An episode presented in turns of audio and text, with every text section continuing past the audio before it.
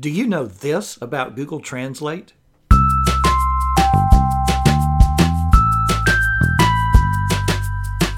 Three days from the morning I write this post, my wife and I will begin a trip to France. The 10 day excursion celebrates our 30th wedding anniversary. But there's something on my mind. I don't speak French, not even a few phrases.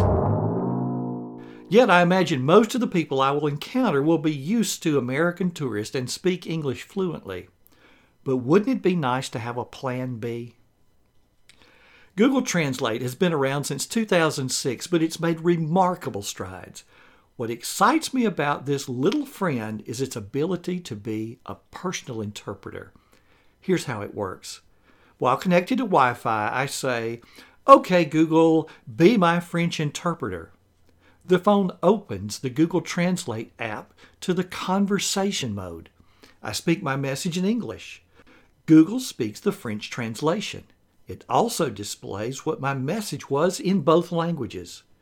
Next, I tap the Francois button and allow my newly found French friend to speak a reply in his native language.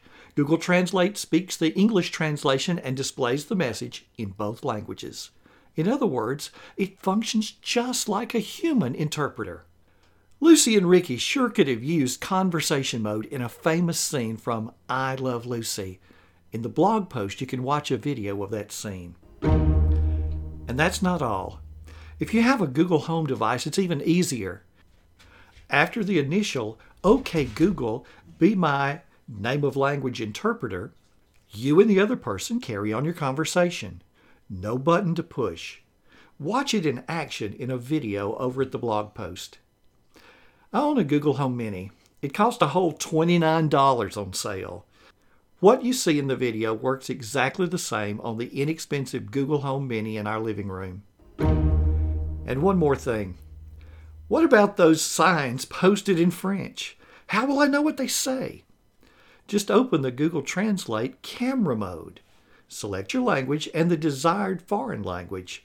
Point the camera at a sign and watch the camera image change to English. In the blog post, you'll see an example. On the left, I have a sign in French that I found on the internet. I opened Google Translate on my phone to camera mode and pointed my phone at the computer screen. On the right, you see the result. It's a good thing I got that heads up. Otherwise, I would have been towed. When you visit the blog post, you'll see what I mean. So, will Google Translate make learning foreign languages obsolete? Absolutely not. Those who speak foreign languages fluently report that the translations aren't always exact. Syntax can be inaccurate, for example. What Google Translate does give us is meaning. It allows communication to happen where a language barrier would have otherwise prohibited it. So here's my question for you Can you think of a situation in your own work or play where a language barrier caused a problem? How could Google Translate have helped? come over to the blog post and let me know in the comments. This has been Frank Buck. Thanks for listening. Now go and have the time of your life.